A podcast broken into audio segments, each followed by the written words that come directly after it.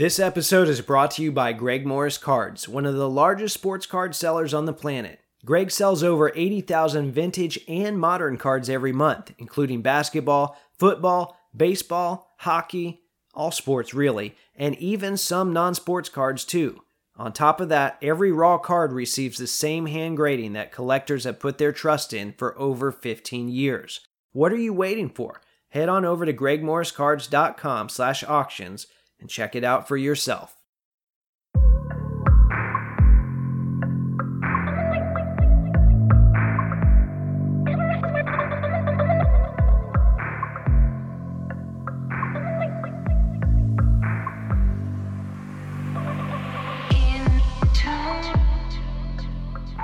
What's up, everyone? This is episode 179 of the Wax Museum podcast, where I talk about all things basketball cards from past to present to future. This is your host, Kyle, and as always, you guys can find me throughout the week on social media.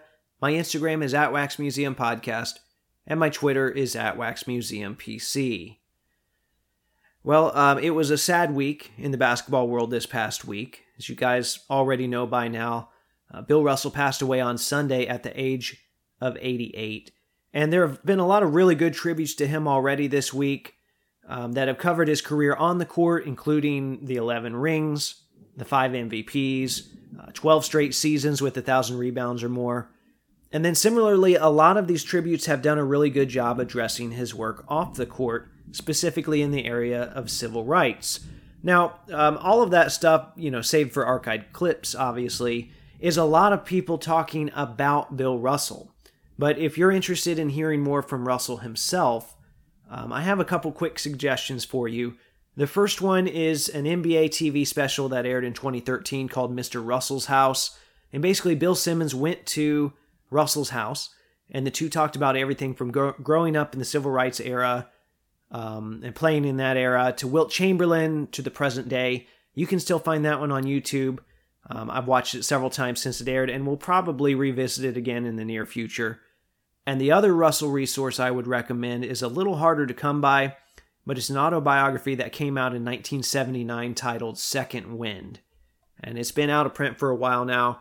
Um, copies have been going for anywhere between 50 and $100 on eBay this week. Don't go out and buy it for that, just wait.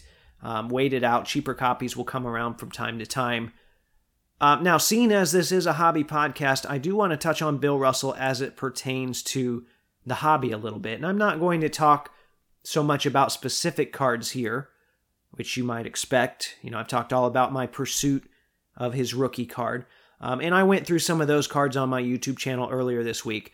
But I want to talk about autographs because Bill had an entire section on them in that book that I referred to called Second Wind. Um, some of you might already know that Bill was not a big fan of signing and supposedly stopped signing for a while in the mid 60s.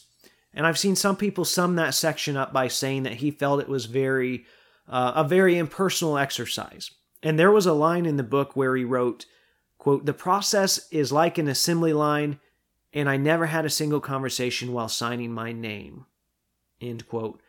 Um, a couple pages later, he continues, there are many fundamentally nice people who ask for autographs and want little more than a chance to express kindness toward me, but in order to accept their kindness, I would have to increase the risk of growing dependent on it.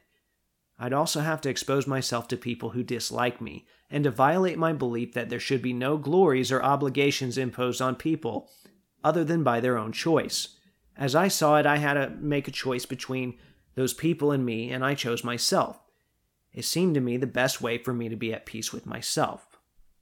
Um, continuing on, Russell wrote, Of course, there are still a lot of people who will insist that I'm supposed to sign autographs, no matter how I rationalize it. But since they deny me the free choice, they make it easy by reminding me that p- apart from all my abstract principles, autographs are usually a pain in the ass. Well, remember, um, Mr. Russell wrote that in 1979 and over time, he became more receptive to signing again. I mean, obviously, you've seen some of those autographs, and, and you know, I say he was receptive, albeit, you know, it was definitely a paid setting. Um, but I should point out that he made sure everyone that paid for that experience actually got just that um, a conversation and an experience. And you've even heard um, Jarrett talk about his experience with Mr. Russell on here before. Um, but then after, you know, he kind of loosened his policy a little bit, he signed a deal with a memorabilia company in the early 90s. He signed cards for Action Packed in 1995. As far as I know, those are the first, uh, that's the first card contract he had. Um, he hit the show circuit with promoter Rich Altman, who handled all of his public signings for years, and then eventually he went on to sign for some of the other big card companies, including uh, Upper Deck and Topps, and most recently Panini. Um, and now it's interesting to me to hear a prominent athlete like this talk through his philosophy of signing. You know, a lot of that seemingly a result of him being mistreated or people acting like he owed them something, which in itself was a bit of a microcosm of, of some of the other criticisms he endured over the years. And as a collector, obviously, I'm happy he became more receptive to signing over time. And I've owned a handful of different Russell autos over the last few years. I've talked about my own philosophy of collecting quite a bit on this show, be it direct or indirect.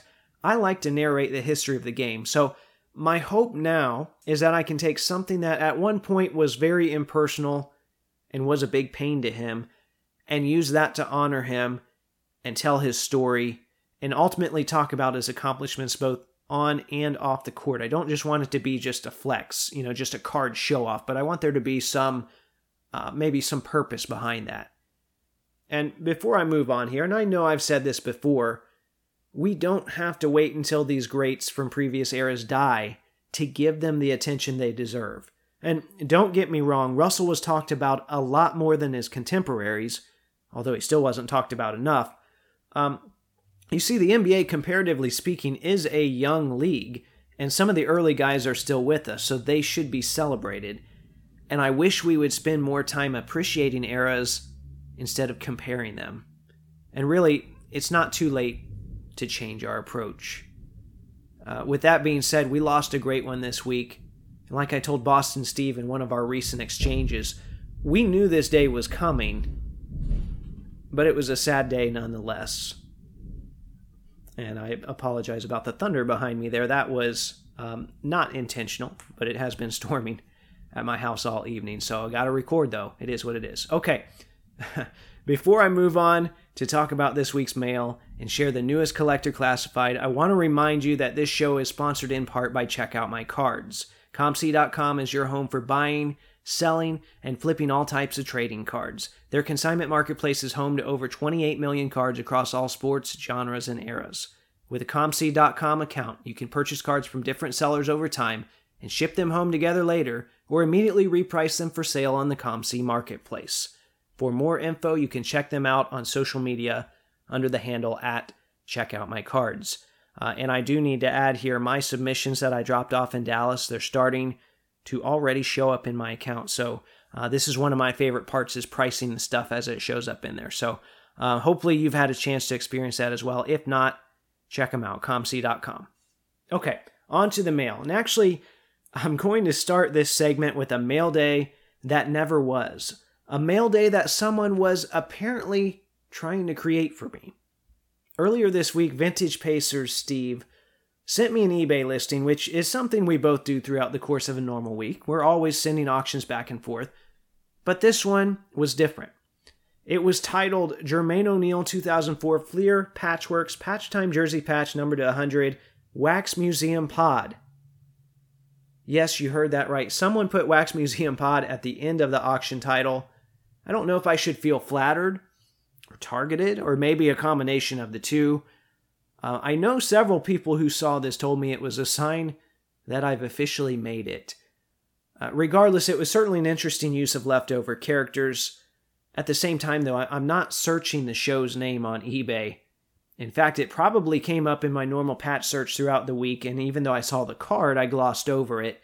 So I'm usually moving pretty fast looking at thumbnails thanks to Steve, uh, eventually I found it. And while I didn't actually buy the card, I got a good laugh out of it nonetheless, but not part of the mail day. Sorry, whoever did that. Nice try. Um, I did get one card in, though. Mail's been pretty slow lately, which is probably a good thing. Uh, work's been crazy busy for me in a good way. And I also need to regroup a little bit after going to a couple big shows this summer. But last week on eBay, I grabbed a 2014 2015 Paramount penmanship blue auto of Dolph Schayes. numbered 19 of 25. And ever since starting my 75th anniversary team collection and making those videos for my YouTube channel, I've been looking for a nice on card auto of Dolph, and there's plenty out there. I've come close on a couple older Upper Deck autos, but I really liked some of the on card Panini stuff better. And while I say there's a number of autos out there, you know, a lot of them are Sport Kings or they're you know they're Upper Deck uh, or they're sticker autos. So there's just not a lot of on card autos out there for uh, from the Panini era. And then a lot of the National Treasures ones I've seen have had bad corners. So um, you know, it's like I don't know, like the box got damaged either shipping to him or shipping back. Um, as I mentioned earlier, though, this card was from the 2014-2015 season, and Dolph passed away in December of 2015. So this means that uh, this has to be one of the last sets he signed for, or one of his last on-card autos, I should say, because he had some sticker autos that came out from the grave. Um, but anyway, I'm glad I held out for this one because the blue foil looks great with the blue on card auto. Don't see that blue foil all that often, um, so definitely happy to get this one. And before I move on, though, I you know I recognize that some of you are probably not familiar with Dolph Schayes. You might hear his name in passing on NBA TV, but he's not talked about a lot. Um, despite the fact that he was one of the most prominent big men in the early days of the NBA. In fact, I've seen it argued that Dolph was the best player of the 50s. And we're talking overall here from start to finish. Otherwise, I think uh, Russell would probably hold that distinction instead. But Dolph played the entire decade. A couple more quick tidbits about Schayes. Uh, he was the league's first rebounding champion his second year in the league. It's because they didn't start keeping track of rebounds until 1950. He was an excellent foul shooter, shot over 90% multiple times in his career. Um, and one of those years, he was third in attempts. And that kind of sets the great players apart, you know, the great scorers. If you can get to the line 10 times a game, that's huge. Um, he won a ring with the uh, Syracuse Nationals in 1955 against the Pistons. And a fun fact about that series whoever owned Fort Wayne's arena didn't have a lot of confidence in the Pistons, and they double booked the arena. So they had to play those home games in Indianapolis instead, um, which I know that also happened in the ABA later on with the Pacers. But imagine if that happened in the NBA Finals today. Anyway, um, I you know I wish I would have picked up more of Dolph's stuff in the past or written to him in the mail because he was a great signer then, while he was still alive. Um, I think he's one of those names I saw a lot in early Panini products, and, and I just thought, you know what, hey, this guy is product filler. Well, I was wrong. It turns out he was in there because he was great. So, like I said, I'm glad I picked up this auto, and I'll try to remember to post it up on social media so you can see it yourself. Hi, this is James Benoit at Jabstebbin on Instagram, at Bonton underscore Roulet on Twitter. I'm looking for an Allen Iverson Ultra Stars, Allen Iverson Platinum Portraits, Kobe Bryant Ultra Stars, and Kobe Bryant or Allen Iverson Big Men on Court. Thanks and enjoy the show. Okay, so as you can see, James has pretty good taste when it comes to 90s inserts. And I want to specify real quick he's asking for the Big Men on Court insert not to be confused with the die cut big man on court, although those are pretty cool too. Um, you know, selfishly, I would say it's too bad Reggie Miller was never in any of those sets. Um, you know, I, I've never really chased them, but that allows me to hunt them down and collect them vicariously through some of you. And hopefully, we can do just that for James. I'll post his info up on social media, and we'll see if we can't help him track some of these down. All right, before I move into today's main segment, I want to take a moment to remind you how you can support this show. As you guys know, there are costs that go into producing a podcast. One of my goals is to always keep the show itself free. As a result, I've signed up for affiliate programs with eBay and Fanatics. If you'd like to help support the show in this way, go to www.waxmuseumpodcast.com. Click whatever store you need to go to, shop as planned, and the show gets a small commission in the process. Once again, that's www.waxmuseumpodcast.com. Hustle, grind, spam, profit. We're the Rip Gods. You're listening to the Wax Museum Podcast. Okay, so I haven't talked a lot about Beckett lately, and as a lot of you know, they are in a little bit of a transition phase right now. And back in early June, they hired a new CEO from the tech world named Kunal Chopra, who admittedly is not very familiar with the collectibles industry, and I think that can still work as long as he manages to surround himself with the right people. I should also add he's mentioned on several occasions that he wants to sit and meet with collectors and get an idea of what they might be looking for, and I think that's a good thing. As you'll see in a few moments, I'm not sure it's actually happening, but in theory, it's a good idea. So, about a month after he was hired, he was a guest on a couple episodes of Dr. Beckett's Sports Card Insights podcast, and I have to say, I was a little confused about where the company was headed after hearing from the CEO himself. And that is probably the opposite of how things should work. But, you know, you can go back and you can see my tweet from July 7th where I ask, what kind of company is Beckett looking to be? A grading company? A media company? A data company?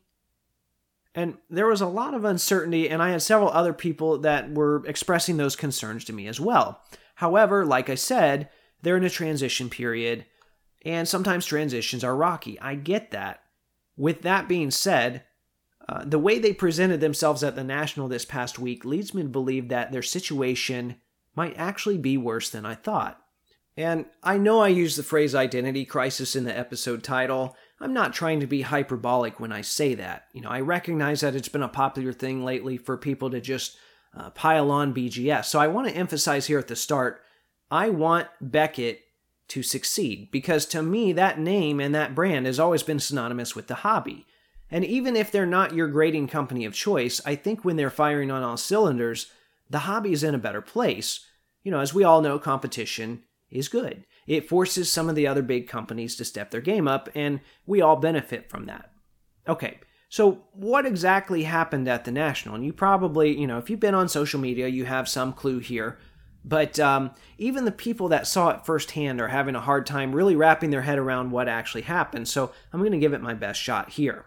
It all started on Wednesday afternoon when a collector named Eric, who goes by at those back pages on Twitter, he tweeted out a series of pictures from the Beckett booth with the caption, These are the new BGS slabs, no joke. And a lot of you saw that picture on social media as it made the rounds, and they were much different than the traditional BGS slab everyone knows. Uh, it had the new Beckett logo with the letter B and the star in the top left. And, you know, I've had a couple people tell me, hey, that looks like the Rockstar Games logo. And you know what? I'm not going to argue with that. That's kind of spot on. Um, and then the font on these slabs was different too. And my initial thought was, hey, you know, this thing looks kind of bad. And while I don't speak for everyone, I, I wasn't the only one that felt that way. But keep in mind, that was just a, a matter of opinion. Um, however, the thing, you know, they were getting annihilated on social media, and people were scrambling to find out is this really the new slab or not? And it was around that time that another big hobby account, um, Ivan, at Watch the Breaks, tweeted out a link to the new Beckett website, which thankfully they are making a new Beckett website. The last one sucked. Um, but anyway, this website showed cards in those new slabs and described the three different labels. So you had the black label that was a 10, you had the gold label that was for um, 10s and 9 5s, and then a silver label, which the website stated was um, all cards graded 9 and below. And while we're used to the you know the black label, the gold label, and the silver label already, it used to be that anything eight and below was that ugly, I guess, white label with the diagonal gray text on it. So that was a change. Um, well, shortly after that, I got another update from someone that was at the National. It was 90s B-ball cards, Jake Roy, right? You've heard him on the show before. He posted on Instagram, I saw the display of the new slabs. As my friend Joe and I were sharing our displeasure, we ran into Mr. Murray. And let me interrupt Jake's quote here to clarify. For those of you that don't know, Mr. Murray is the president of Beckett Collectibles, Jeremy Murray. So, to continue Jake's post, uh, Jeremy overheard them chatting and said, you know, those were just samples to get feedback. And he was glad to hear that um, Joe and Jake were clearly not fans. And then he said that's the feedback they wanted before they start producing their new slabs. Okay, so thank you, Jake, for giving us uh, the boots on the ground, that firsthand report. Uh, all right, so now at that point, we'd heard from a Beckett employee and then on Twitter, we got an update from another Beckett employee, Ryan Cracknell. He's their hobby editor. He tweeted out, FYI, just checked. This is not the new label. As far as I understand, there isn't one yet. I'm sure they'd love collector input. Uh, all right, end quote. Left hand, right hand, left hand, right hand. Uh, by the end of the week, this had kind of become a big joke on Beckett's social media. Nearly every time they posted a picture of their booth, there was some sort of arrow or scribble added on that said something like, again, these are not our new slabs. And on their day two recap, they even added the hashtag Slabgate, which seemed like a really odd way for them to address their own predicament. I mean, I, I guess they're trying to make fun of themselves, but it kind of makes them look dumb either way. Um, now, since then, a lot of people have weighed in on if those really were the new slabs or not, which, you know, I guess we'll never know, but it's worth thinking about. I think it gives us some insight into the way the company is operating right now. I mentioned earlier that Mr. Chopra wants to have uh, open dialogue with collectors. Well, if this really was their way of testing out a new slab prototype, it seems like a pretty convoluted way to go about doing that. You know, you could just post them and ask.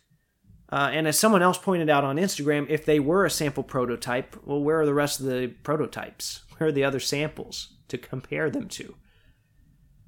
Um, now, my favorite post of Beckett's over the weekend read as follows Seemed to be some confusion about the supersized slabs we have on display at booth 1844.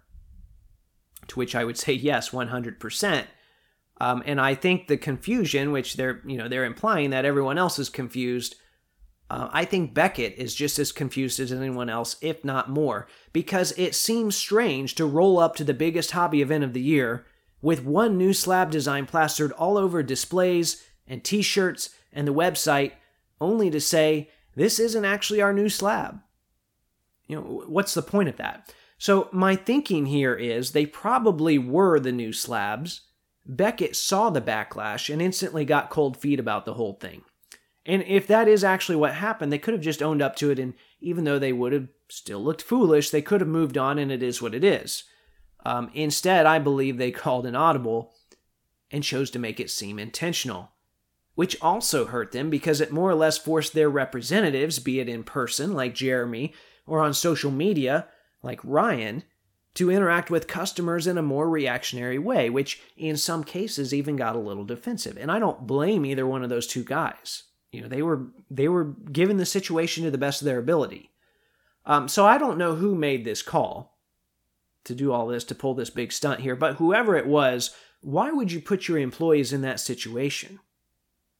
So hopefully, Mr. Chopra can en- engage in some constructive dialogue with his employees, uh, in addition to the collectors he said he would be talking to.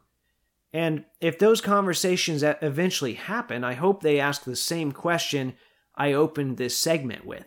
The same thing I tweeted on July 7th. What kind of company is Beckett looking to be? A grading company? A media company? A data company?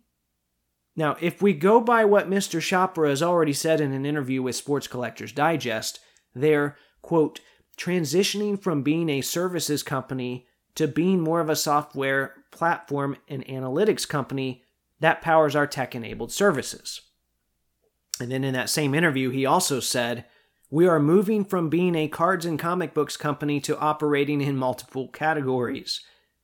We have a product roadmap that includes VHS, yes, you heard that right, VHS, sneakers, and other collectibles collectors will start seeing a lot of these products and services launched in the coming months. Now, Chopra closed with this. Um, the vision for Beckett is very simple. We want to build the most amazing products and services on the planet for collectors. That's it, period. It's that simple.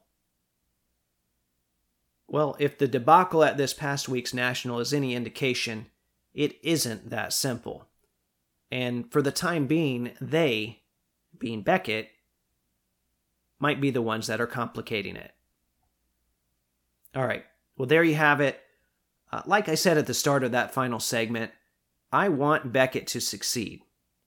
I want them to rebound in a way that enhances the sports card industry in ways that we've never seen before. I think that could be really exciting, but it's hard to do that if you don't really know where you're going. And even though they've talked a little bit about their vision, That's the impression I'm getting from them right now. So I hope in the days to come they stop and talk to collectors and assess the situation, regroup if they have to, and then move forward. And, you know, maybe you have some ideas you'd like to share with them and you haven't received a personal lunch invitation from Mr. Chopra. Well, don't reach out to me. You can find them on Instagram under the handle at Beckett Collect. Uh, likewise, for all other matters, you can find me under at Wax Museum Podcast or on Twitter under at Wax Museum PC.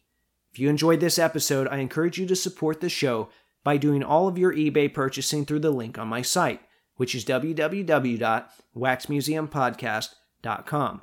There's a big eBay logo at the top. Click that, and it should give me a small percentage of whatever you purchase in the 24 hours that follow. Once again, that's www.waxmuseumpodcast.com. In the meantime, if you like the content I'm providing, please subscribe, rate, and review on iTunes, Spotify, or Google Podcast. Hit up the Podbean site for a link to the merch store. Tag Taco Bell and let them know they can pay me in burritos. And until next time, this is the Wax Museum Podcast.